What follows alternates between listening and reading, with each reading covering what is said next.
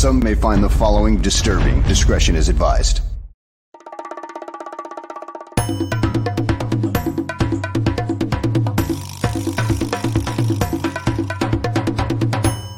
Welcome, everyone, to a fresh episode of Gabriel Talks Football GTF. My name is Aldo Gandia. We're going to talk about Mr. Kevin Warren, the new Bears CEO and president. Uh, but before that, I want to let you know that tonight at 8 p.m. Central, it is Bare Their Souls with our new cast of Chicago Bears diehard fans. We're going to talk about a number of things, including the topic of should the Bears at least entertain trading Justin Fields, entertain any offers that might come in. And I want to get Greg's take on this. He's probably going to reach across the screen and slap me if he could get the hand through the screen. I see him doing that already. So let's bring him in now. The feisty as ever, Greg Gabriel. How are you, my friend? I'm doing real good. I'll tell you what, there's not a quarterback in this draft coming up that's anywhere close to being as good as Justin Fields. End of discussion. That's it. Final. But okay. really, I, I, it, it's if you if you were putting Justin in this draft, he'd be the number one pick, hands down. Okay. So, but what if you get three number one picks and uh, then you now have four first round draft picks or five? Who's going to give you? I mean, you trade them and you get three number ones. Yeah, well, you're not going to you're not going to have them this year. And then you're putting yourself into a situation where you're starting all over again. You got to go through the same thing with the rookie growing pains. Why do you want to do that? You just got done with it. Yeah, but and and you're absolutely right. Those are all good reasons. But if the team got together, the coaching staff got together and said, you know what, we still have doubts about whether he can be an above average passer of the football because he has shown uh, the lack of fast processing and his accuracy on short passes, particularly, is not where it should be. So, if your coaching staff said, We still have some doubts, we're not totally sure about him, should you at least entertain the phone calls you might get for Justin Fields? Oh, well, theoretically, if you thought you know, one of the top three quarterbacks in this draft was better than Fields, then yeah. And again, I'm, I'm stressing theoretically, so I don't want to see Gabriel said, you know, because I didn't say, because I, I, but you know, you got to look at how he's grown. Let's let's back up a little bit. Mm-hmm. This is the third offense he's been in three years. Ohio State, 2020. Nagy's offense 2021 and Getsy's offense 2022. Okay, that's difficult for anybody. You go, you know, they're all different. And I think it's fair to say the second half of the season, he was a lot quicker pulling the trigger than he was the first half of the season. Mm-hmm. And, you know, the, numbers bear that out. The completion percentage, everything across the board, you know, bears that out. And it's not only him, it, it's being on board with the receiver. So the receivers knowing him. And some of these guys, you know, people want to bitch about the Claypool trade. They can bitch all they want. You know, I've said it a thousand times. The fruits of the Claypool trade will be shown next year this offense is very difficult to learn. Uh, it, it, takes, and, and, mainly because of the adjustments that got to be made by receivers, the site adjustments. So, you know, I think he's going to have an entire off season, and he's going to be a lot different player for the Bears than we saw this year. But when they make up a tra- when they make a trade and you give up a number two, you're not doing it for, you know, the half season that they had, and they're doing it for an extended period. Mm-hmm. You make a, a, compelling argument, and as Adeptus says, uh, that's it. Thanks, Greg. That's that. So uh, we'll move on to the news of the day, which is the introduction of Kevin Warren as the Bears' new CEO and uh, president. Why are you smiling? because I felt bad for the guy. Well, he probably didn't even know he was talking, but none of us, you know, we saw what a quarter of what was said. About that. Yes. it was a really sad moment. The Bears uh, lost their internet access, and so anyone who was watching this live streaming of it, uh, of the announcement and of Mr. Warren's comments, uh, missed out on at least half and maybe uh, even a lot more. We were able to grab some comments, and this is Kevin among Kevin Warren's first statements when he was introduced. I'm looking forward to building a, a incredible culture here with the Chicago Bears, to meet with every employee one on one, to ask them some simple questions. If you were a member of the McCaskey family, what would you do to bring a championship? What can we do to help you on a daily basis? Tell me one thing that we can change to make this an incredible place. So, this is a special day as we move forward in a journey. I'll always be transparent with you. I'll be honest and straightforward. And I'm looking forward to making this home for a very long time and, and bringing championships home to Chicago. Greg, this guy impresses me immensely. Uh, do you feel the same way? Yeah, he's, he's a people person, but you look at the positions he's held. The last being commissioner of the Big Ten, which is no small job, and and you've got to be in a job uh, like that, you know, commissioner of a huge conference like the Big Ten. There's a lot of politics involved, so you got to know how to play the politics. You got to be able to work with people. Uh, he's worked in the NFL for a number of years. He's, he helped build that that gorgeous stadium in uh, Minneapolis. Um, so there's a lot of good things going. There's a couple things, and, and starting with with um, George's statement. And one thing, you know, you kind of forget about over the years, you know, he said like the uh, the head coach reports to the general manager, and the general manager reports to him, and not Ted. You know, going forward because Ted was going to be involved in the in the uh, building of the of the stadium, at least the the foundation of that, putting the deal together, and then it just hit me right away. Oh, yeah. So that means he's the guy who had a sign off on Khalil Mack getting traded, Roquan Smith getting traded, which all goes back to what is Ryan Poles' vision? And that goes back to a year ago when they hired him. He had a vision. And that brings up another point because I had, you know, a text conversation with uh, Ballard last week. And I said, when you're interviewing people, you know, what, what are some of the important things you're looking for? And he said, you know, he didn't put them in order, but obviously leadership qualities and, and finding that out about, you know, what other people think of, of the person as a leader. But their vision, he said, real important, their vision and who they're going to put together as far as a coaching staff because the coaching staff is is very very important and it hit me the vision mm-hmm. and this taking down of the team and i know we're off the kevin warren thing here for a second but the the taking down or dismantling of this team from what we saw last year to what it is now and that has a lot to do with why there's only three wins at the end of the season was part of the vision that Ryan Poles had for the Chicago Bears going forward. That you, in order to take a step forward, you had to take a step back. And he did that, and he had, you know, didn't give a shit one way or the other, to put it mildly, you know, what other people thought he was going to do it the way he wanted to do it.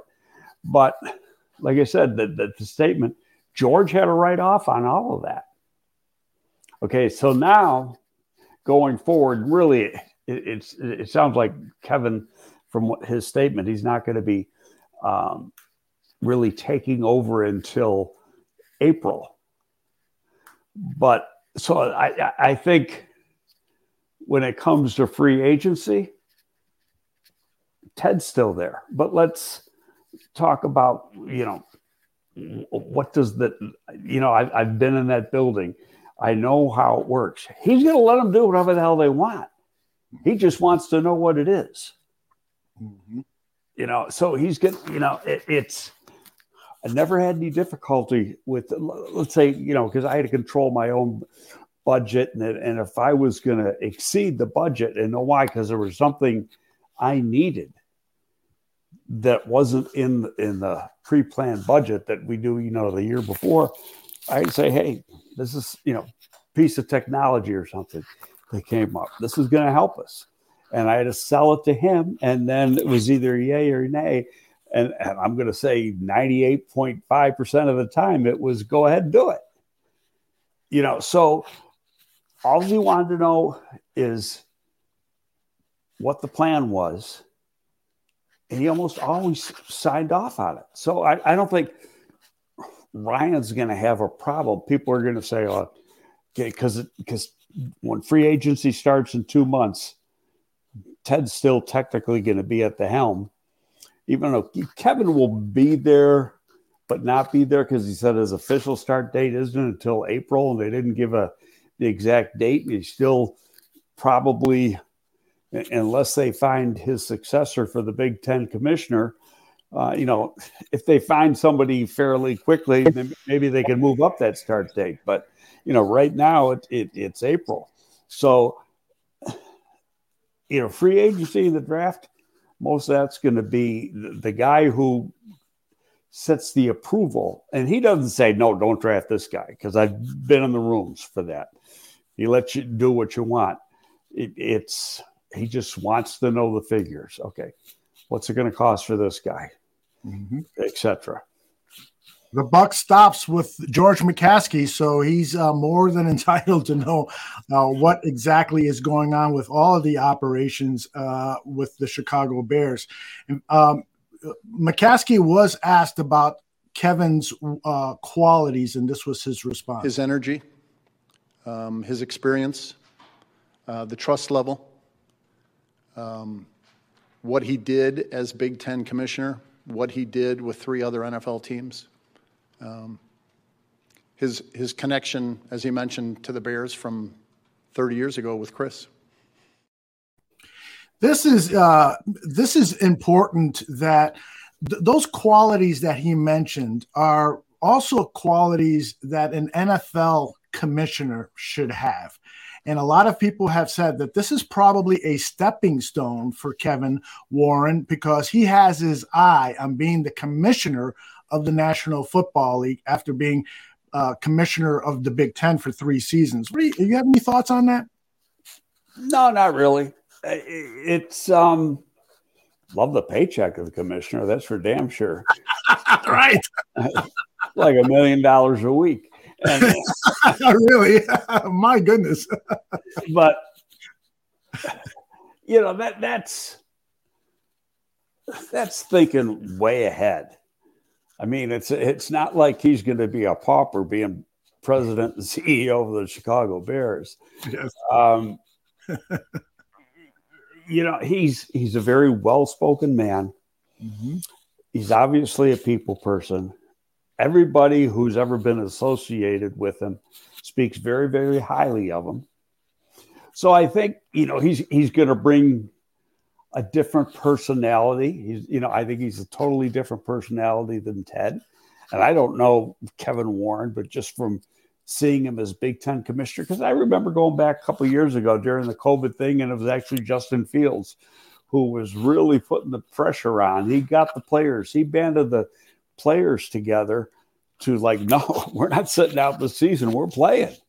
Mm-hmm. You know, and and that tells you a little bit about Justin Fields too. He, mm-hmm. you know, he took a huge leadership role in doing that. And you know, I think you know, given the politics involved in higher education, uh, during the, the, the pandemic, you know, it, it, it took some balls to do that. And he made, you know, he made the decision. And I don't remember if the Big Ten was one of the first to say we're doing it, but I know the Pac 12 was the last. Mm-hmm. yeah. Yeah. But, uh, um, you know, so he, he's been involved in that. But he said, you know, he came right out and say it first and foremost, it's build that stadium. Yeah, exactly. Well, and we'll get to that, but I want to squeeze in this question uh, first from Renewable. He asks, "How much do personal relationships play out when making trades? Does that make it for easier deals, or sometimes harder to get over?" And while, of course, uh, Kevin Warren is not going to be di- probably directly involved with any trades, he really, he really won't be involved at all but perhaps his relationship with other teams and other people could serve as an entree, could serve as useful intel for Ryan Poles. He does this guy likes this, doesn't like that. Could could it could it help in any way? Yeah, in all honesty, I don't think so. I mean, his the last team he was with was Miss, you know, was with Minnesota. Was with the Rams but how many you, you know how things change in Absolutely. the NFL and and people in the front office, you know, who's still there? Since he left the Rams, they got to, you know, that they, they've changed their or not the Rams. Since he left the Vikings, they've changed their coaching staff and their front office. It's entirely different. So it's not like you know his connection was with, is with ownership, mm-hmm. not not with the the front office football people. Mm-hmm. Indeed. Okay, let's get to the topic of First Bank. Um, he was asked what's the biggest thing that he learned in the construction of First Bank. For those fans who do not know, uh, Kevin Warren had a huge role in the construction of the First Bank Stadium, uh, the stadium. In the US, isn't it US Bank? US First Bank, yes. You're absolutely right. Thank you for the correction. So uh, this is his response to the what was the biggest thing he learned about his uh, during his involvement with the construction of that site. The biggest thing I learned was the fact that you need to plan before you start digging. And I think what made and makes US Bank Stadium so special, we spent almost a year in planning. And planning is critical, and that's what I appreciate about the McCaskeys is uh, they support the planning process. And so I think that will be really uh, critical from that standpoint. I know we're focused on Arlington Park and uh, that stadium development project. I look forward to leaning in um, to the stadium development project, but I think the biggest thing we can do is to make sure that we're methodical, we're detailed, and uh, we take the time to plan it properly. Uh, Greg, do you think that there's any possibility at all? Because the Bears still have not purchased this property. Um, they were hoping to get it done by the end of the first quarter, and it sounded like George McCaskey was a little bit hesitant about that. Do you think that there's any opportunity at all for the city of Chicago to jump back in with their Soldier Field proposal, putting a dome on the place and working out some type of agreement with the Chicago Bears? Not a chance. Not a chance at all. That that first of all, it's it, it's the smallest stadium in the league, and it would take probably a couple years to do the improvements that they want to do. Where's the team going to play? They're going to go back down to Champaign. You know, just little things like that, and this is that they're going to own the stadium. They're going to control what goes on in that stadium. They're going to control the events that happen at that stadium. You know, and, and I guarantee you, and now especially with with uh, Kevin Warren on on board now, some of the things you can look forward to seeing here. Um, Big Ten basketball and football championships, Super Bowl. Mm-hmm. Um, NCAA playoff game, maybe even a national championship game. Mm-hmm. You know, on, on, and some of that stuff is just, you know, those are huge events that if they put a, a, a cover over Soldier Field, that's just not going to happen. Mm-hmm. And and they've already gone down the road. They've hired the architects. You know, it's there's you know a lot of studies that got to be done before they they can, you know, cross the T's and dot the I's as far as the actual sale, you know, and, and, and buying that piece of property. It's not, you know, it's a, it's a, it's a big purchase. What are they paying? 200 million for that land, 199 million for that land. It's a big, big uh, undertaking. And they got to make sure everything is right before they sign the final papers. It's going to happen, but it doesn't happen in two days. I, I've been saying all along, I think it's 2028 at the earliest before you see him inside that place. Yeah. Um, the, the Reg Johns also mentions having the combine there. You could have the NFL draft there, and of course, you know these big concerts where you're going to sell eighty thousand tickets. Maybe the Rolling Stones are going to be back in town. Who knows? But yeah, well, you could have you could have the draft because I think given it, it, the first year we had the draft here, and I both years the draft was here, I worked downtown doing the the draft for the score. Okay. And the weather was atrocious on Saturday in year two, and they had to cancel all the activities. The first year, day one during the day, I was um, was part of the the original Parkins Spiegel show for, uh, and they they were on from late morning into early afternoon, and I, I did like that whole show with them outside, freezing my ass off. Um, you know, just a, a, you know a block from where the actual draft was was taking place. It was on Radio Row area, and it was cold then, but then it warmed up later that day, and then uh, Friday and Saturday. Saturday was absolutely gorgeous that first year, um, but I would think if you built that stadium where you could move everything indoors and you wouldn't have to worry about weather Mm-hmm. You'd have you you'd have it back in Chicago again. Yeah. You know, and, and there's not a doubt in my mind that that it might be a while because everybody wants the draft. My own personal opinion on the combine, I don't want to ever see it leave Indy. And and the reason being is the location just the way that city is set up. You know, you you, you never have to no no team personnel has to rent a car because all the hotels are staying on or are staying at are all within walking distance of the stadium. Mm-hmm. And you know, you've probably been there. You never have to go outside if you don't want to.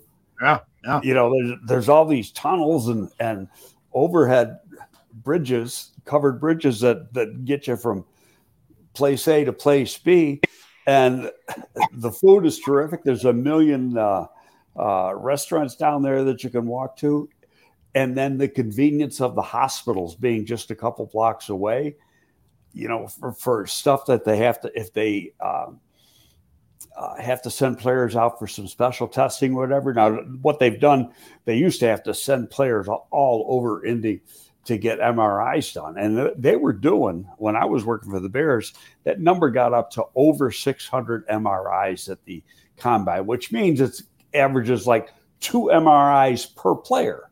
Wow. Okay, so, but now they've got these portable MRI machines, you know, on on the back of a tractor trailer, mm-hmm. and you know they can get a half a dozen or bring a couple of those trailers in and, and have like a dozen MRI machines or ten MRI machines right there on on site. So that takes care of the the one tedious problem that they had. But it's just so convenient and Indy I know how the league's thinking. They're thinking, let's find a way to make some money on this. But if you went and talked to all the, the clubs and the personnel people, they don't want to leave Indy at all. Mm. They want to stay there. The weather's, I, I, think, only a couple times does the weather get really bad. Mm-hmm. Yeah. I uh, everything I've heard too from stuff that I've read and, and talking to people, everyone agrees with you. that the idea of moving it from Indianapolis anywhere else is just ridiculous. So, um, this is uh, uh, Warren talking about what he thought about the Arlington Heights property itself. Because I'm a you know stadium nerd, I would say. Even when I had heard about the Arlington Park opportunity, I drove out there one day on my own just to kind of look around um, again, I always look at what you know what what are the assets on the on the chessboard. And the un- unique thing of, about Arlington, it has some different unique factors. One is the space. You know, you don't get many times to have over 300 acres, um, you know, close to the city. And um, so it's some unique aspects. I know our focus will be to making sure that we close on on the land. And, and again, I just want to, like I said early on, be very methodical to make sure that we get that process done first and see what happens next. But it, it, it is a very attractive, unique stadium site. You know, and, listening to him, it almost seems like this is a done deal. Now, he didn't say that, but if I'm, I'm just sort of getting, you know, the vibe that they are going to, they are all in on this. Now, because they're they have not purchased the property yet, as you know, Greg, so it's an escrow. But as part of that agreement, according to Patrick Finley, is they are not allowed to talk to anyone else Uh, or negotiate any other deals with the city of Chicago or anyone else. Right, they can't even talk to Chicago. So I mean, you know, the mayor of Chicago is is basically out of her mind, yeah. even thinking about it, because the Bears first they're not going to do it, and second it, it's they're not allowed to talk about it. There's nothing they can do. So they're gonna, you know, they're not. If she calls, they're not picking up the phone. It, it, it's done. But you know, when you look at what they've done already, now this this project's already been going on for close to a year, mm-hmm. and they've done a lot of pre-planning. We've seen some drawings of where they anticipate certain things being. There's going to be a there's not going to be a casino, but there's going to be a sports book there, and there's going to be a hotel or hotels. There's going to be retail. There's going to be a lot of. They're going to have like a village there, and what is it? 326 acres, right?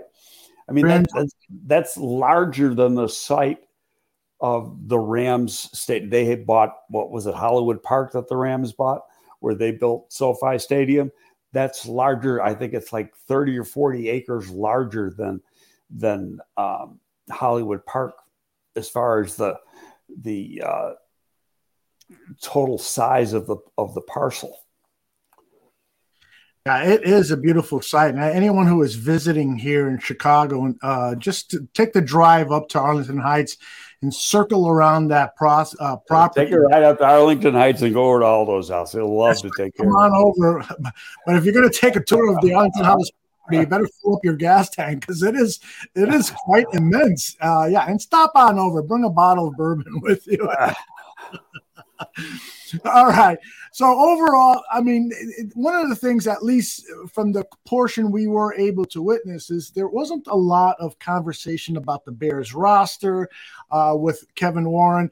But I wanted to ask you, you know, and we've talked about this a number of times when when you've been asked uh, about Ted Phillips and his involvement with rosters. Do you do you foresee there being perhaps any change at all in that dynamic between president, CEO, and the general manager of the team, uh, given who this person is, uh, Kevin Warren?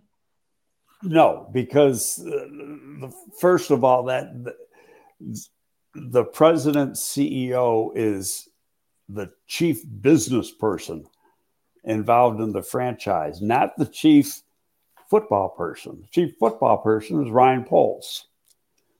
Okay, and Ryan will report to Kevin. Kevin oversees the the franchise as a whole. It's his job to make sure everything in the franchise runs smoothly and makes money. And that's the big thing make money. And Ryan is in charge of the product on the field along with the head coach. So I, I don't see he, he's probably going to be the first guy to tell you. I'm not a football guy. Now he's an agent, but he, he's a, an attorney by trade. But he's always been once he got out of his his uh, agent's role in law practice, he's always been an administrator, mm-hmm.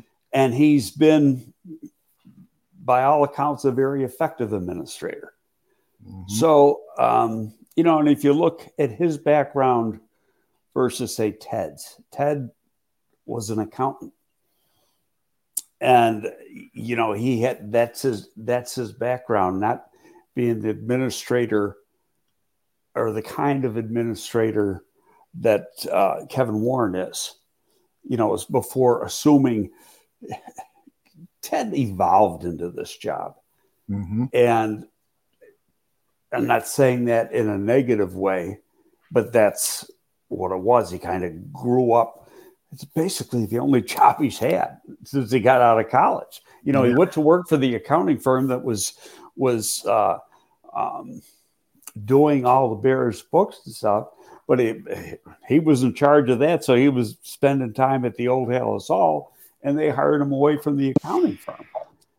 So, and and it, it just grew within the organization, where Kevin is a lifetime administrator, and his not going to say reputation, his experience of dealing on a high level, and especially his last job, the commissioner of the Big Ten. That's I, the way I look at it. Is that's ultra important in putting this franchise at the top. You know, I've said before when they get this this uh, project done, it would not surprise me you know, right now the Cowboys are so far ahead of everybody else as far as team value that the Bears are going to catch up to them when this project's done. That is music to my ears. Uh, just, uh, just as a fan and from a pride standpoint, you know, I've always uh, bemoaned the fact that the Bears were just so far behind other teams from a business aspect. And uh, John Buffone, uh, Doug's nephew and a member of our barroom network team has always said that this uh, operation the chicago bears have for many years been run like a ma and pa operation and that was meant for some laughs but some truth to it. And it's it looks like this it's finally uh, looking like the bears have turned the corner. Halas hall renovation is amazing. Go ahead uh, greg. Well uh, i was going to tell you how that all took part and it's not just the bears within the league. Most franchises in the league were individually owned ma and pop situations. Very true. One person owned it. One person, in most cases, one person doesn't own, especially you know coming in now. Right. Like the Redskins, it, it's it's supposedly the Snyder's asking uh, Redskins Commanders, excuse me, um, the he's asking seven billion, and supposedly there's not a bid. There's bids over six, but not at, at that seven billion area, and that includes the stadium, which is a dump now anyway, and they're going to have to replace it. But like when I came into the league full time, 1984, the the size if you if you walked into a team office the buildings weren't that big. There weren't that many people working there.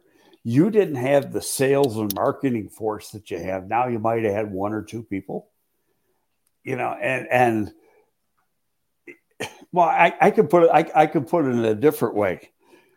When I was with the Giant, so after the '86 season, we go to we win the NFC, we go to the Super Bowl.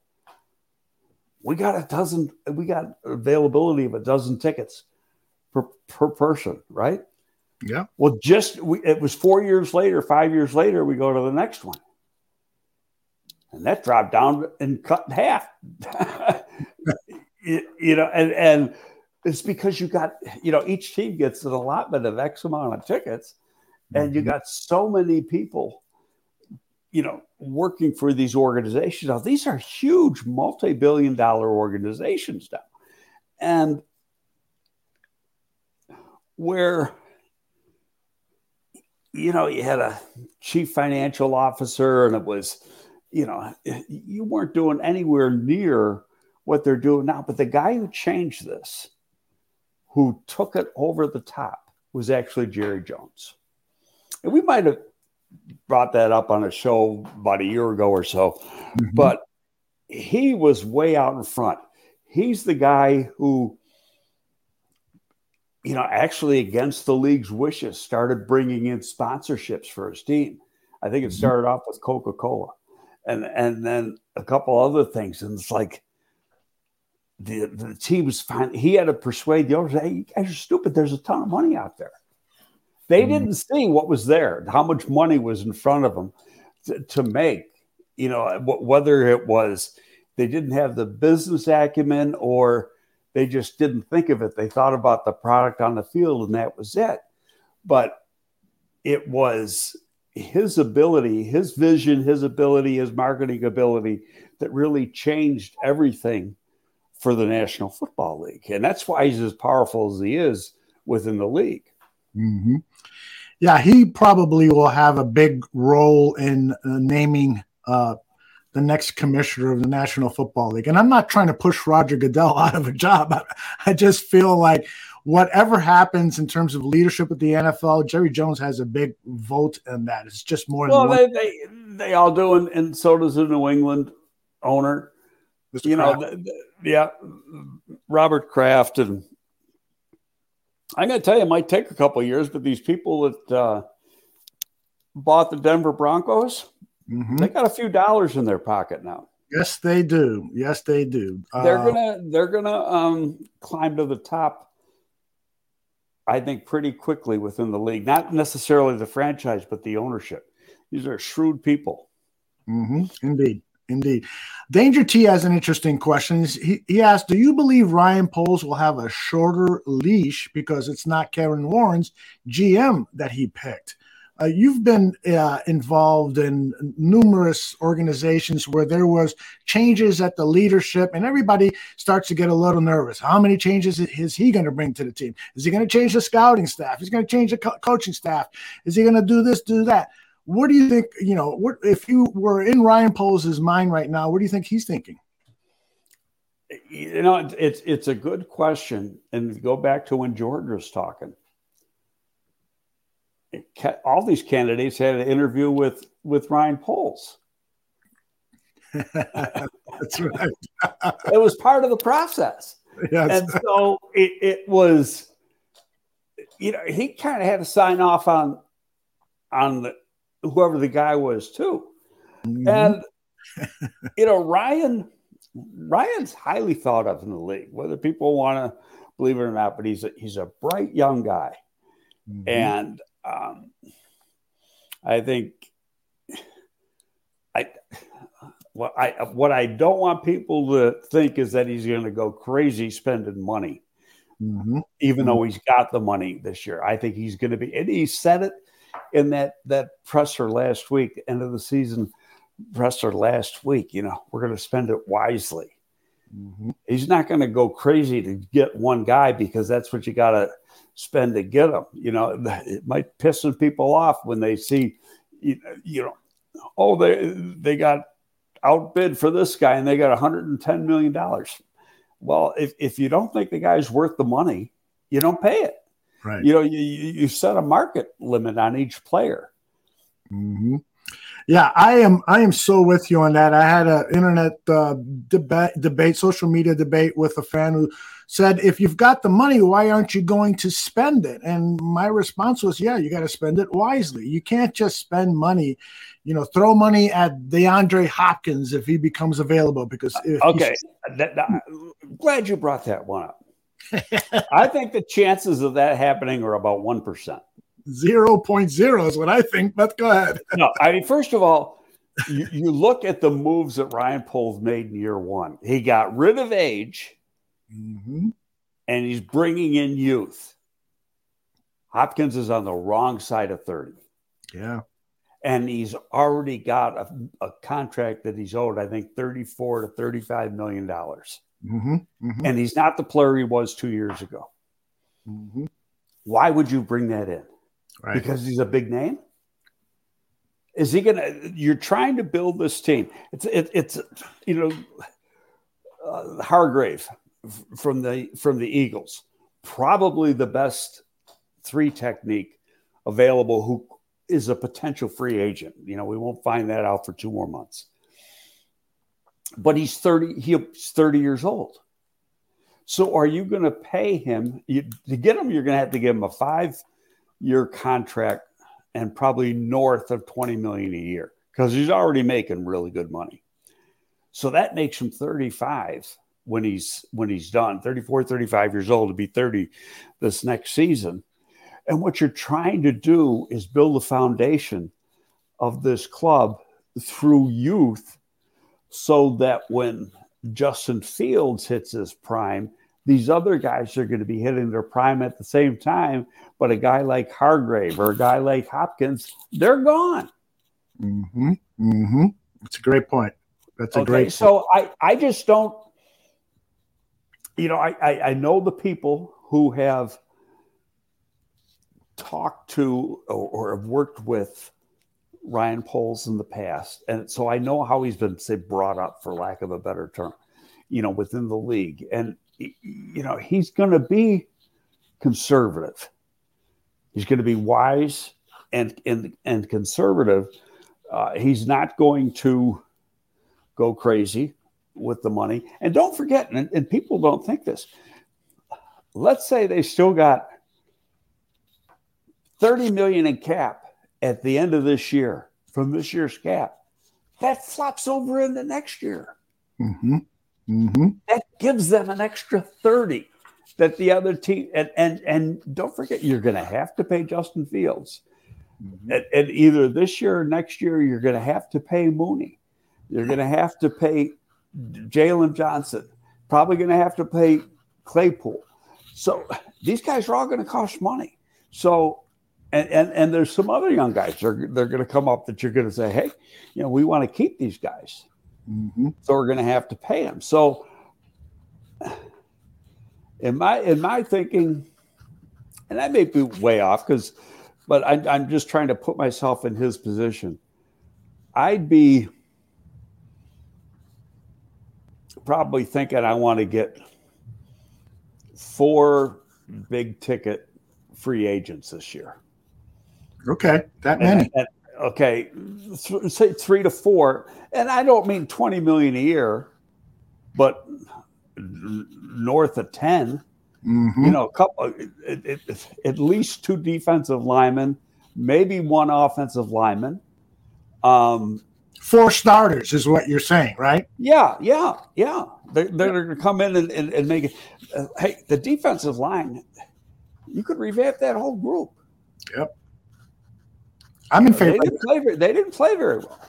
No, I'm totally in favor of that. And renewable, I got it. uh, uh, give credit to renewable because this is going to be my response the next time I have a conversation with somebody on social media. I'm going to ask the question. You probably do you have bad credit? That's how, that's how I'll respond to. Yeah, we should spend fifty million dollars on this guy. yeah, well, you know they they all go crazy, and that's uh, keep saying lately is get me Tee Higgins. You know the, the guy. You know he's not even a free agent this year. Right. It's only his third year. This is only his third year in the league. Right. Yeah. Uh, well, why would why would Cincinnati want to trade him? Yeah. Uh, definitely appreciate fans whose zeal for making the team better. You know, they throw all sorts of ideas, but there's a I had a couple people get mad at me yesterday. I tweeted out, I go, because I keep seeing the name Davenport, mm-hmm. defensive mm-hmm. end. He's a free agent. And I go, why do so many people want him? Yeah. So then, you know, I went back and I, looked at it. I, I, I knew he hadn't played good this year, but then I went back and looked at final numbers. He was 17th on the Saints in tackles. Oh my goodness. What hell was he? okay, but here's the best part. How many sacks do you think he had? I think he had last time I looked, which was like three quarters into the season, he had only one. No, he didn't have one. He had one half. One Is that what for he the whole year? Now oh, we're trying to. Everybody's pissing and moaning because the defensive ends on this team aren't getting enough sacks. So you want to spend money to bring in a guy that had a half a sack when everybody you got now is already better than him. Yeah, that's a great point. A great point. Um, let's get to some questions here. But, but first of all, before I get to uh, questions, I wanted to get your thoughts on uh, Dane Brugler, who I know you have been very complimentary with about his work, his assessment of candidates. He came out with his new 2.0 mock, and of course, this is just for. I didn't uh, see it, so I'd like to hear about it here. Yeah, he. I mean, and again, we know what a mock draft is supposed to do. Now, it's just to get clicks, uh, to get people to go to a website. Uh, I did, and he had the Bears trading their number one overall pick to the Indianapolis Colts, and what they traded was, the, again, the first round pick for uh, the Colts number four, number 35, and a 2024 first round pick. That's and, funny. I had that in writing last week. well, he follows you too, right? no, no, but I'll tell you what I what know what I wrote last week. Uh-huh. I wrote, I, I, am going to one up Dane, and Dane's a great guy. Yes, he is. I said trade twice. Mhm. Trade to Houston, get Houston second, which is the 33rd or 34th pick. There's only 31 first round picks. Miami doesn't have a first rounder, was Right. forfeited for um, tampering or something. Yes. And the so there's 31 first picks. Houston has the same record as I think is, Denver, so they might have to flip flop the pick. So it's either the uh, the second or third pick of the second round. Okay, the Bears traded away the first pick of the second round, but regardless, it's a real high second round pick. Now that pick is worth I don't have the chart in front of me, but it's like 550 or 560 points. Okay, the move to go from number two to number one is really just a 400 point move. So mm-hmm. you're getting, in essence, a third round pick premium to make that to move. So the Bears get that to move back one spot. And then you turn around, you trade again to the Colts for what Dane had for the two and one next year. Now you got a high one, which is number four, and you're going to get probably the same damn player that you would have taken had you kept number one. You're going to have two of the top five picks in the second round, plus the Ravens pick, which is now 53. Mm-hmm. So that So, would yeah. So, I mean, you'd- have one one, three twos, two of them very high 2s Mhm. that, for all intents and purposes, are probably going to be guys you got lined up. Not probably, they will be guys you got lined up in your first Right. round. And um, you could fix a lot of things with that. You sure can. You sure can. All right, let's uh, tackle some questions. Uh, King Pookie Nation asked, "Would you do you think the Bears should take a uh, a a flyer on Aaron Donald, who uh, expressed his frustration with the Rams organization by changing his social media account to say former member of the LA Rams, and about an hour later he changed it back. so, uh, but you think Aaron Donald is is in play or should be? Well, you'd have to you'd have to trade for him. He's under contract right. for a long time. Um, yeah, he's a special player, but and, and and the Rams don't have any picks, but I can't see the Rams trading him. He is the franchise, Right. and he would be in this scheme. He would be great. hmm Yes, he would. Um, danger. He's great anyway. I mean, you know, regardless. So yeah, uh, but you probably have to give more than the the first pick for him. I mean, this is this is a future Hall of Fame player. Mhm. Yep. Uh, Danger T says, "How many potential free agents are blue chip players? Uh, well, but more importantly, how many do you need on a team to be a Super Bowl contender? We had talked about this when Polian brought it up uh, about a year ago. Well, it, it's it's a very subjective opinion. What I think is a blue, you might think is a red. Right. Okay, and let's put it in in simple terms. What's a blue? A blue player is a player that you win because of, and a red is a player you win with. Does that make sense?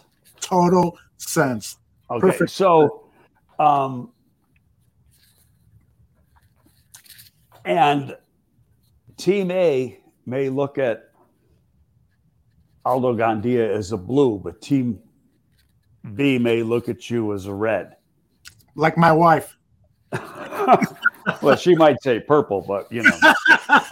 Right. Uh, so it, it it's it's very very subjective. I mean, you know, theoretically, you'd like three, four blues on each side of the ball, but that's pretty damn hard to do. hmm You know, you can get a couple and then a bunch of reds. You, you don't want less than a red. Yeah. In your starting eleven on each side of the ball. Indeed, indeed. Yeah, and the Bears have uh, some distance to get there. Um, Next question from our good buddy CJ Williams. Uh, we talked about this earlier about trading Justin Fields, but CJ says, What have you got a Ricky Williams capital for JF1? Do you take it? I mean, uh, Mike Ditka traded all of his draft picks, an entire draft for Ricky Williams. Uh, would you consider that? yeah. And and what did that trade end up doing besides killing the the Saints? That's a good answer. ruin, ruin, ruin the franchise. So I, I, although I don't get it, you've been waiting a hundred years for a freaking quarterback, and now, and, and like I said, I, I'll go on my deathbed and say it. Next year, there might be a guy better than him, but not in this draft. Yeah, that kid from USC is pretty damn good now. Mm-hmm. And, uh, you know, he might be special, special. I mean, he might be generational special. Mm-hmm. Um, but this year, no. Stroud, hey, Justin Fields kicked Michigan's ass and, and, and got to the national championship game. Stroud couldn't beat Michigan. Mm-hmm. That's trouble. Stroud, Stroud couldn't win a Big Ten championship. If you can't beat Harbaugh, I don't want you on my team. that's my. I'll tell you what. That's an interesting topic right there. You know, uh, Michigan announces yesterday Harbaugh is going to be back. What the media won't say is nobody in the NFL wants him. Yeah, that's right. I don't know what he's got on the media. They don't want him. Yeah, uh, I don't want. It's always media speculation. Yeah he is he is an interesting guy to talk about, but I, am totally with you. I think this guy is uh, taboo in the NFL for a couple of different reasons. But well, one of the things is he wants total control over everything, mm-hmm. and nobody's going to give it to him because he's a nutcase. Right, exactly. You can't trust this guy. Uh, Jake has asked a couple times, so I want to uh, make sure I get this in. He says, "Do you have any thoughts on what Tedy Bruschi said?" Now, this was on yesterday's last night's Manning cast. Uh, I didn't see it, so I don't know what he said. Okay, so and I didn't see that portion either. I was jumping back and forth. Tedy said that the 2006 AFC Championship between the Patriots and the Colts was the real Super Bowl that year. Um, do you have anything other than a two-word response for Tedy Bruschi? well, no, you know what? I thought last year the game between Kansas City and Buffalo was a real Super Bowl. Mm-hmm and then neither neither one got to the Super Bowl. You know, I mean, just like hey, that that was a hell. I mean, that was one of the all time great football games mm-hmm. that, you know ever played, and ended up Cincinnati ends up beating Kansas City the next week. You know, Kansas City they shot their wad for, lack of a better term in that game against Buffalo. That was a great football game. And um, and I don't think you know, as far as excitement, and and some of that that's what what Tedy's talking about is I, I how many games have come up to be have the drama of that that Buffalo Kansas City game last year right. and any year, not just last year. Yeah, I, I I totally agree with you. I, but I I do think that was a side swipe on our 2006 Bears that made it to the Super Bowl, and that to me kind of pisses me off. Why can't he phrase that in a way that doesn't seem like a slap in the face to the Chicago Bears, the Chicago Bears organization, the players and coaches? Yeah, but that? I don't know. I I didn't see it, so I don't know. I hear if you. He meant it as a as a slap to the Bears because you know I was working for the team that year, and we had a pretty damn good football team. Mm-hmm. Um, but I can see, and and he was playing for New England at the time, so you know he's he's got his bias, uh, and he's probably not the only person who thought that because you know New England had a good team, the Colts had a good team, and at that point in the league, the the, the AFC was probably the better conference. Mm-hmm. All right, let's talk uh, a couple more questions here. One of them has to do with this trade rumor that I think started with David Kaplan about making a trade with the Colts. That he's heard that they're working on a trade, the Bears and Colts. I knew you were going to do that. I already said it. I said that that is a total fictitious rumor. Mm-hmm. And somebody said, well, they could have. And then, you know, people were hitting me on Twitter. Well, they could have had the conversation. No, they didn't. Mm-hmm. First of all, let's take things in order. Colts don't have a coaching staff. Mm-hmm. First order of business for, for Chris Ballard and, and Mr. Irsay is to hire a coach. Mm-hmm. Then once you get the coach on board, the coach has got to it's not just the GM and the scouting staff that has to buy into the player they want to take at number one Mm-hmm. to make the trade, but the co- the coach has got to buy into it, and that decision is minimum two months away. Minimum. So anything that's said now is nothing but clickbait. Okay, I can take you through the calendar. All Star games started this week. I think you had the, you know, the Hula Bowl was over the weekend. That was in Orlando because I think they're building a new stadium out in Honolulu, and and you know the week after next is the East West and the Senior Bowl. Um, those are uh, you got the NFLPA game, and then you get into February, and everybody has their scouts in before you go to the combine, and you're putting together your preliminary board.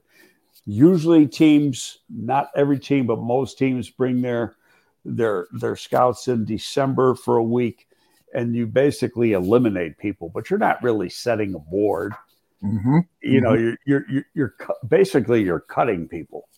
You know, you, you're you're getting names, rid of names that you don't want to deal with in the spring, and you're putting together. Okay, going forward, these are the guys we're going to cross check. These are the guys we want the coaches to look at. Um, etc. You know, they got a preliminary grade on them, but it means nothing. That grade. Then you, you get it's a little bit more serious. Every year I've been in meetings like this, they've gone for two to two and a half weeks. You do it by position. So you line up your board by position. Okay. Okay, t- top to bottom, and and you know you talk and you talk about it. So when you're doing, l- let's say, offensive tackles, you know you stack them. This guy, this guy, this guy is the way we like them. Now you got to then you go to the combine, and you're going to get information at the combine that you don't have yet. Verified measurables and medical, and uh, well more than that, interviews. So the medical is extremely important. There's going to be some guys that everybody loves that all of a sudden going to come up with a faulty medical. It happens every year. Hmm. Okay, and it throws things out of whack. Then you're going to get guys that are going to win a gold medal in the gym Short Olympics. And the media is going to push them up three rounds. Uh, that guy just jumped from the third round to the first round because he ran a 40 that fast. So everybody's going to run with that for, you know, for a couple weeks, and then it's going to fall back to normal. Hmm. Okay. And you're going to have, you know, you get after the combine, you get all that information from the combine. And, you, and what's nice about the combine is that, except for the few that don't work out there, as you get, you're comparing them at the same place, at the same time, on the same surface, on the same day, Mhm. you know, per position. Everything's equal. It's it's it's apples against apples. And so for comparison's sake, it's really easy to say this guy's better than that guy just in, in pure athleticism because that's you know what it is. But you're also going to get a feel for the guy as as far as uh, um, you know if you interview him. And most of the interviews at the combine are underclassmen. You try to get the the seniors at the all-star games. But why? Because you're going to have a hundred and you're going to have a hundred guys at the combine that are underclassmen, and you only can interview 60. So the bulk of them end up being underclassmen. That's why you try to go. That's why you go to the All Star games. A lot of times, it's not just to watch them play because you've seen them play. It's it's to get the damn interviews done. Yeah, and and you have more time. You don't have that that locked in 15 minutes at a at a um, All Star game. You can get some extra time, and you know talk to these kids and get to know the guys. So it's it's very very important for the team. But and then you get into the pro days, and what's even more important is private workouts. Mm-hmm. Because pro days are always kind of scripted. Now, pro days for quarterbacks are extremely important. Or not pro days, private workouts for quarterbacks are extremely important because the the you've probably seen a number of pro day quarterback workouts on the NFL network they're totally scripted. You don't see an NFL coach running any part of that workout at all. It's done by the quarterback guru who the agent has hired to work with the player. And all uh, the, the coaches and scouts get to do is sit back and watch. And, you know, you get a lot of oohs and ahs and wows, and the media builds it up. But when you have a private workout, that includes interview time, classroom time, installation, seeing how quick he, he can remember things, taking what you, you taught him in the in the classroom out onto the field when when you work them out. It's like a six hour day. Mm-hmm. And it's mm-hmm. pretty intense. And one thing where where the the pro day where the quarterback is scripted, and he knows everything he's going to do. He even knows who he's going to throw each pass to because it's already been rehearsed over and over again.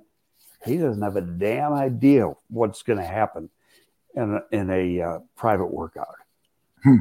It's coming in cold off the street and they're nervous. And yeah. that's when you find out a lot about the quarterbacks.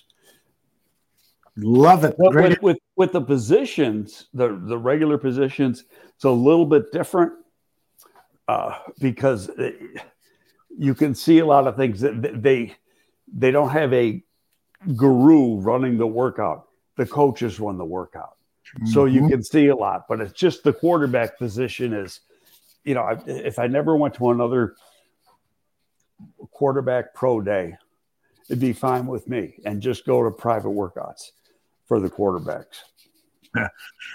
That's a great insight, Greg. Thanks for sharing that. Um, by the way, um, we were all hoping that uh, the Chicago Bears coaching staff would coach uh, the East West Shrine Bowl game, and it's been announced that they are not. And so, uh, do you have any insider information as to what happened there?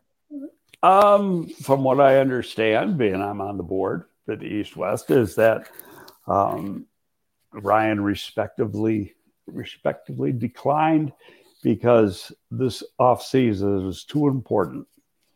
And he wanted this that week they would have been out in Vegas, you know, coaching the kids there be put to what he feels is more important work, getting ready for free agency and and the draft. So that he it's a week he didn't want to lose. Hmm. Yeah, I, I got to respect that. Yeah, because it's usually looked at as a positive to have your coaching staff working with those young guys, um, and and it's okay, it, it, and it is, but it's really day three. Okay. Reality is that it's most because the majority of your first two days are underclassmen. Not all of them, obviously, but the majority. Yeah, and the underclassmen can't play in an All Star game. Yeah, which is the things would change if you let if the league let underclassmen play in the All Star games, mm-hmm. boy, those All Star games would blow up. Yeah, They'd become you know uh, they're, they're important now, but they become ultra important because again, the interview thing, being able to work with them for a week, that type of thing. That where I I would have loved to seen the Bears do it. I get why he doesn't want to do it. Yeah, you know, I it, it it's it, it's it's a a way saying how important he feels this offseason is. And that he, you know, the way he wants to do it is, it's, it's like, to me, I got too many people out there because you got to think the whole damn staff out there. Mm-hmm. So I got too many people tied up in that and not enough on some of the things that are more important. That's uh, a solid reasoning. Uh, and uh, frankly, I thought that there might be some coaching changes down the line. Do you think that uh, doesn't have anything to do with the decision? And uh, and if, or, or can we perhaps still see some coaching changes down the line? What's your gut feel on that? My gut feel is now I don't think I, I thought there might be a couple last week, but it hasn't happened. So now I don't think. Because I mean, you're going to want. It, let me see how to put this the right way. Flus has relationships with some people. There's probably might be some people he wanted last year that he wasn't able to get, and now they're available. Let's say it's a guy who was, and this is hypo, totally hypothetical. A guy who was w- with the Colts and you know, say on the offensive side of the ball or whatever, and he couldn't get him here last year because uh, the Colts wouldn't let the guy go. Well, that's that staff's free to to do what they want right now, right. and yet he didn't make a change. Mm-hmm. Okay, and there's other staffs that have been let go, and you know, could there still be could there be somebody that that he wants that's still coaching, that their team's still in, maybe.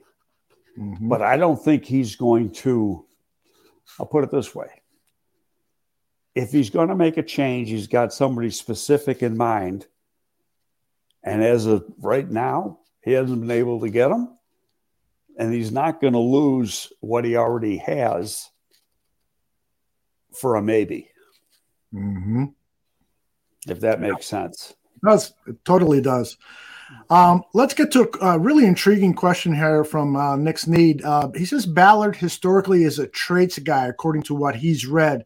Young, the quarterback, is probably around uh, 5'10, maybe under.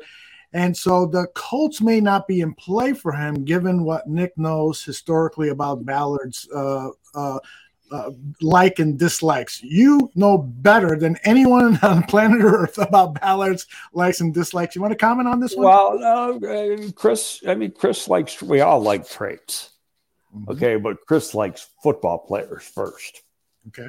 Okay. And, and, character. If they don't have the, the and, and, but when i don't and i don't mean personal character whenever i talk to character in terms of football it's football character. Mm-hmm. And I I know as a month ago who he liked, how he had the quarterbacks himself ranked, but that's gonna that could change because that's him, and it's never just one person's opinion. You got a you you got a bunch of people on your staff looking at the same people. And and you can't just say well i like them better. You're wrong. I'm right. Don't work that way. You know you got to be open-minded when you get these meetings. Mm-hmm. and everybody says that he's a lot of people are saying he's 5'10 i think he's six feet i just look him standing next to other people and i you know but what worries me he's got long arms he you don't see him um, get passes knocked down at the line of scrimmage. Okay. Um, the guy, you know, at, at Arizona, Murray, yeah, I think he measured 5'10, and I think he was on his tippy toes. I think he's like five nine and a half. Um, the but and and Young is way taller than him. Well, the only thing that bothers me about Young is his build. I don't think I think he's going to weigh a buck 90, 195. I don't think he's going to be 200. Now he's pretty athletic though. He's kind of got he's got a, a wiry build. He's got a very quick release. He's got a very strong arm. Um, he's accurate. He anticipates well. He processes well. you know, how tall he is will play into some people's decision. It's not going to play into everybody's decision. Mm-hmm. Baker Mayfield was what? You know, I, I forgot what I forgot what he measured. Um, His head measured about uh, this. Big. yeah, um, you know, you know Murray's short. Uh-huh. Um, Drew Brees is, I think he measured six feet. Shit, he's 5'11 and a half, 5'11. Mhm. Um, you know, Rex Grossman was was short.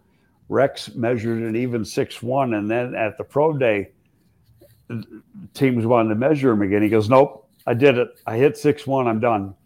Mhm. And, you know, so uh, he might not have hit six one, quite six one. The, but I, I, you know, watching young play in an elite league, the SEC is is the league, and height was not a problem. Mm. Okay, and the people he's he's playing with. Sorry about it. What heck would you do? Did you End the show quick. Twitchy finger. okay. No, I, I just, I just don't think height's going to be a problem with him. I really don't. I, I, I really like the player. You know, the- the- it, to me, it's more, is he going to be able to take the pounding? That's the big. he's, because he's not, because he's not that big. He's not big this way. He's not bulky. But and and, and part of that's going to be, you know, you're going to when you get them at the combine, you got your strength coaches there, and they're they're looking at these guys and they're saying, and and, and they're looking at the, they do a bod pod there, they get the body uh, fat measurements and everything, and, and they're going to look at it closely. And, and when they bring them in for a, a visit, you know, you say I can, I can easily get ten pounds on this guy or whatever, Mm. you know, and and that so that's yet to be determined Mhm. information. So, but what I get into is it's really the coaching staff doesn't get involved until, you know, Senior Bowl and East West West week when the coaches start going out and then they start doing tape and march and and and pro days and shit. And it's when they get involved, and especially at the quarterback position, you get the the offensive coordinator and sometimes the head coach or whatever they fall in love.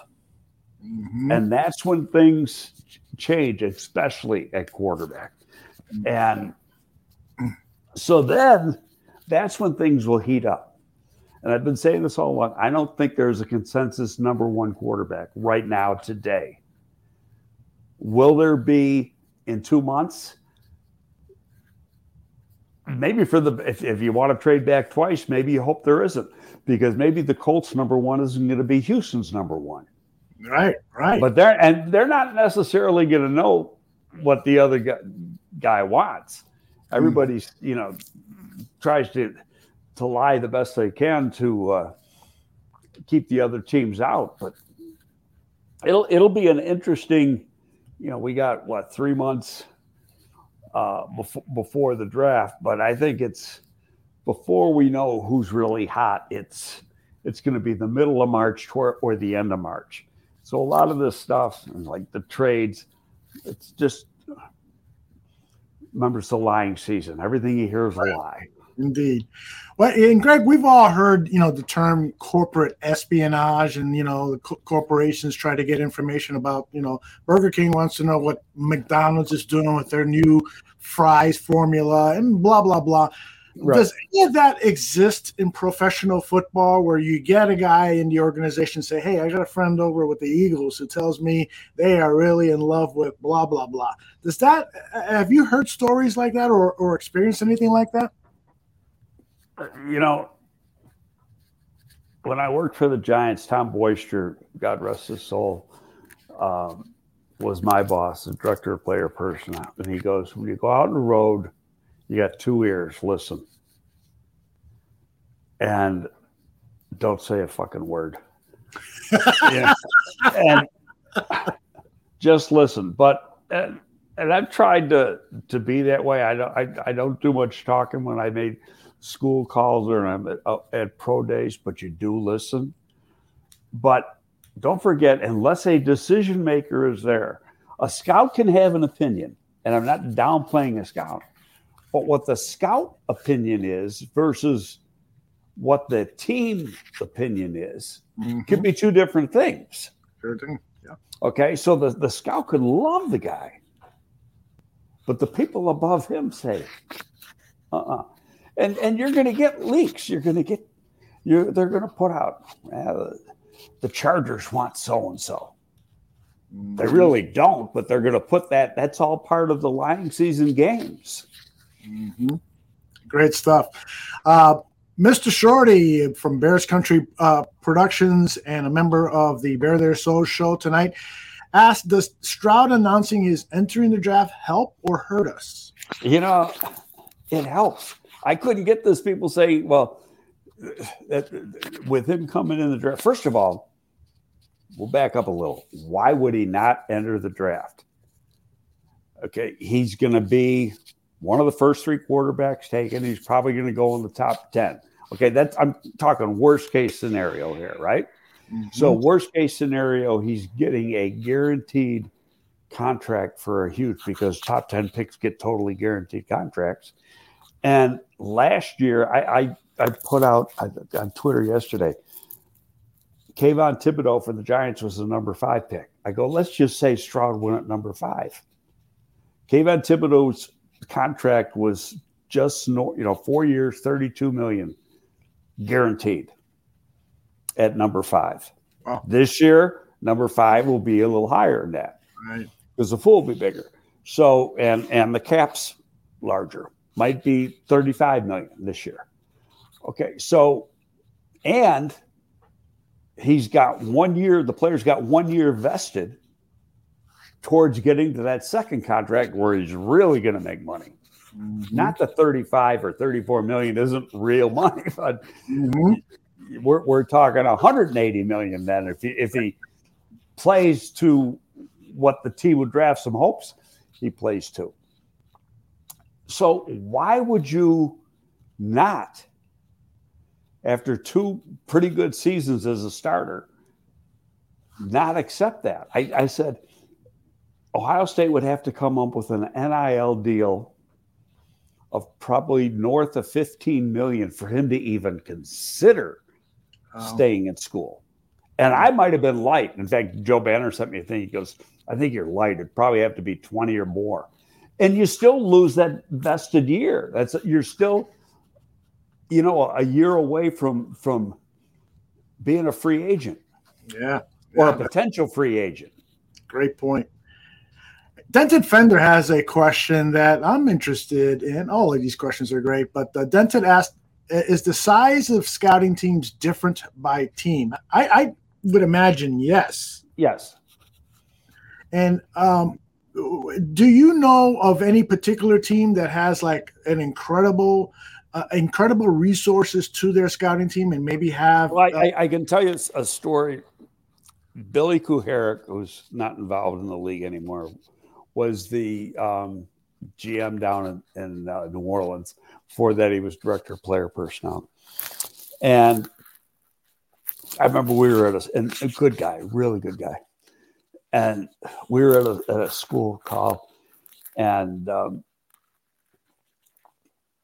I was getting ready to go somewhere else, and it was like a you know long way away from where I was, where he had a rental car and had to drive, and, and he was you know a decision maker, but he had to watch his budget. He goes, Gabriel, he goes, you guys waste more money in New York than we got in our entire budget. We we had it. We had an ungodly budget. I mean, we we we flew first class nice. all the time. If, if you're on a plane more than two hours total, and that included connections, you flew first class.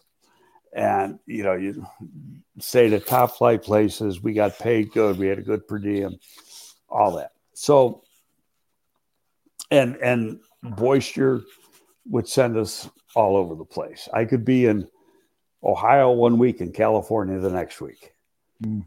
You know, so it's because he had the resources to be able to do that. And we had a large staff too. And we had some part timers on top of the, the full timers. I'm going to say, what now, when I was here, we had a small staff as compared to some other teams. We had six full time scouts. That's hmm. it. And they were all, and if you look, they're all still in the league. And a lot of them were in high level decision making. You know, Ballard's the general manager, Rex Hogan's assistant general manager, Sadowski was the Bears director of college scouting, you know, under Pace. Now he's got a, a, a senior title with Pittsburgh. You know, Teddy Monago is the assistant director of scouting for uh, the Rams. They're, they, they all were very, very good. Um, that's the way Jerry wanted to do it. It's not that we, you know, the the, the, the Ted or the McCaskeys didn't say you got to have a smaller staff because when Emery came in and replaced uh, Jerry, he you know he had a bigger staff and and Pace had a big staff. But mm-hmm. I'm going to say an average road staff now, including you got. Well, I'm, I'm getting all over the place here, but like now you've got the GM, you got the assistant GM, you got a director of scouting, and all that. You got a lot of decision makers in the building mm-hmm. who are all going out. You know, so um, so you got to include them in in your the size of your group. I'm going to say you got most clubs except for Cincinnati. They're notoriously small, always have been. Mm-hmm. Um, 10 to 12 minimum for for college. Mm-hmm. Wow. When you look at the entire group. Mm-hmm. And, um, Renewable has a question. Uh, how has the coaching or scouting department, I should say, uh, look? What, how, what does it look like now compared to before Ryan Poles? Has he made significant changes? Has he added scouts? Has he changed personnel? What do you know? There's a couple holdovers, um, and then he brought in a bunch of new guys. Um, I haven't looked at it in detail to really answer that question fairly, but I know at the decision making role, and, and that's when I say decision maker, these are the guys who make the final decisions. Like I say, you know, Scout A could have a certain feeling, but he's not the guy who stamps the final grade on the, the player. You know, that that's going to be Ryan Poles and Ian Cunningham. And so if, if you want to find out what's going on in the world or going on, uh, how you want to know what's going on in their brain versus what's going on on one of the area scouts brain. Not to say that that that guy's not important because he's very important, but he's not making the decision on who they're going to take. Mm. Toro wants to know how stressful and uh, the pressure on scouts to deliver, you know, accurate appraisals of, of, of the talent. Well, that you're held accountable to the information you give back. So if you don't give back good information, mm-hmm. Uh, yeah, we let a guy go because, um, well, put it this way, we did it this way. He was around for one more year, and then another team, and he was under contract for more than that, but another team offered him a job. Mm-hmm. We said, You better go take it mm. you know, because he was his information on one player that we took high was not good information.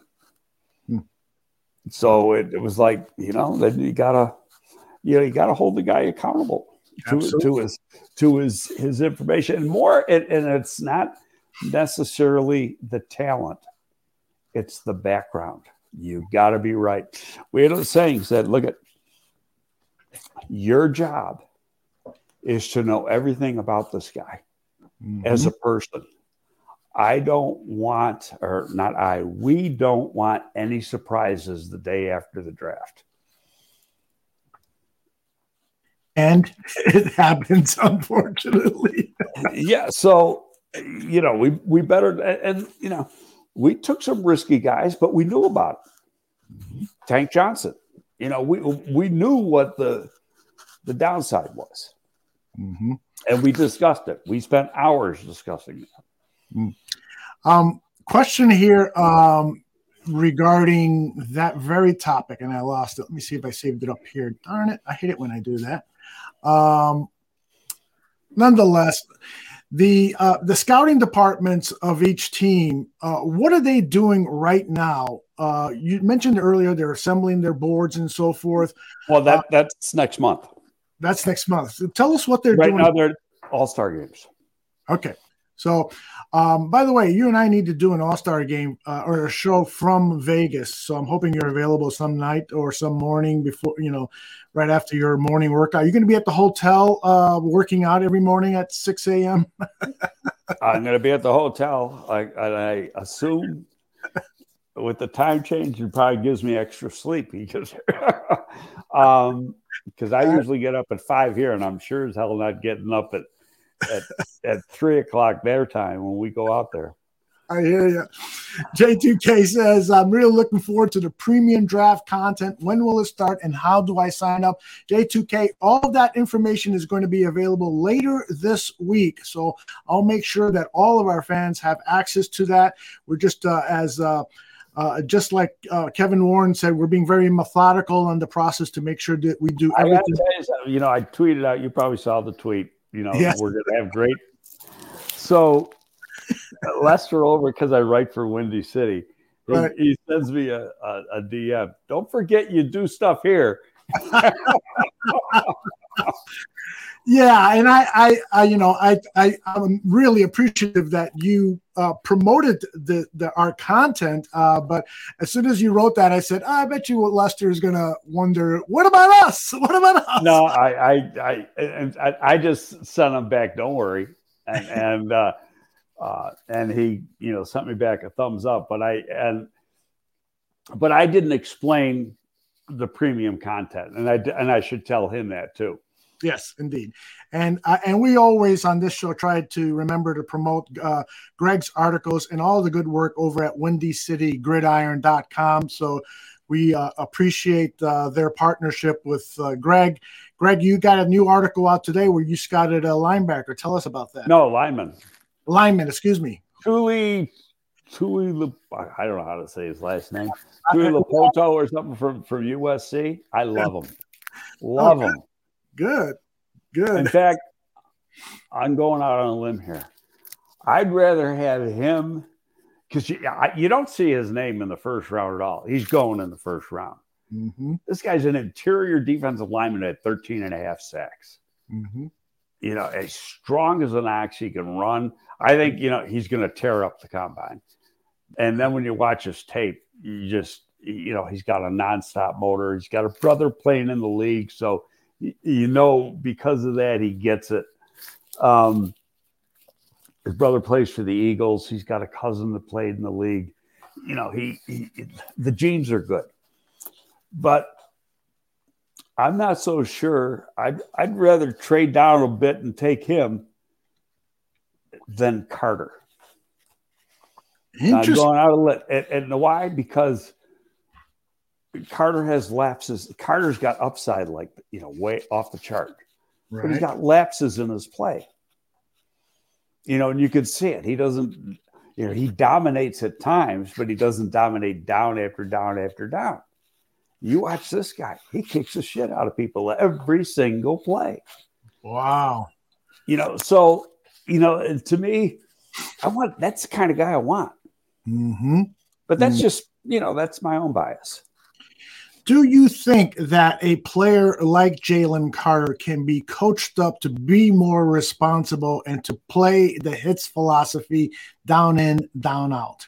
Well, you're going to figure that out during the interview process, and they'd probably do a, a, a you know, if it's a guy they're thinking about taking number one. You're probably going to do a private workout with them too, and you're going to spend a lot of time with them, and you're going to come away with a pretty good feel Mhm. that. Um, see now here, renewable says edge and D and DL. He's people got him listed as an edge. He's not an edge. he's he's listed at 6'4, 290. He's probably 6'3 and a half. Mm. Got long arms, easily 290, but he runs really well. I kind of compared him to Tommie Harris, but he's he's Wow. bigger than Tommie. Tommie was six two and a half with 32 inch arms, short arms. But for an inside guy, you can get away with it. You want the, ends, edge guys got to be. But Tuipulotu, he played everywhere along USC's front. Played up, he played down. In their base front, he was a five technique. And then when they go into their sub package, he uh, most of the time was lined up outside, sometimes standing up, sometimes with his hand in the dirt. And but he was almost, and when I say outside, he was sometimes on the outside shoulder of a tackle, um, or over the tackle, but not out like not way out like a nine technique type. Uh, and then there's other times in sub package where he lined up more like a three Mhm. but he's got that explosive ability. Real quick first step, uses his hands uh, really well. He's got a lot of snap in his hips. He's just a bitch to, to block because he's always going all out. So I just, you know, the more tape I watch, and Danny likes him too. You know, we had our little chat. Danny brought him up, but the more you watch him, the more you just like him. You know, it's like, and and to me, he might be the ideal three in this draft. Wow. Wow. So Richard asks, how far can the Bears trade black and back and, and likely still see this guy available? Well, where you see guys slotted now by the by the analysts, Yeah. and where they're going to be slotted three months from now in the middle of April are two different things. Mm-hmm. So, like I say, I I've been doing this a long time. I wouldn't hesitate myself to take that guy in the top 10, Wow. assuming that the measurables are going to be what I think they are. Right. There's still more process to come. Right. Right. You know, Right. you get, you find, I, I, wouldn't hesitate. Mm-hmm. And, you- and put it this way. If, if this was, if I was still working there, Jerry was still working there, Jerry wouldn't go to bed at night without me calling him up and, and I'd be one. and yeah, and, and I drive him nuts. And um, but that's what my job was to do. So Yeah. I, I do it, you know. I love it. We got a lot more of this great talk uh, coming over the next several months draft talk, and of course, the premium content that we'll be announcing all the details very soon. Greg, uh, I got to get out of here. I actually got to start prepping for my 8 p.m. show. So I'm going to leave the audience with your final words.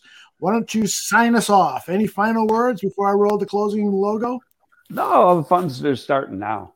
And if, if you're in the personnel business, the fun starts now. You know, it's a little monotonous going school to school to school. You're looking at players all the time, but now it's when you're you, you start to put everything together, and um, to me, it's it's when the fun really. The next three months for personnel people are a lot of fun. Outstanding.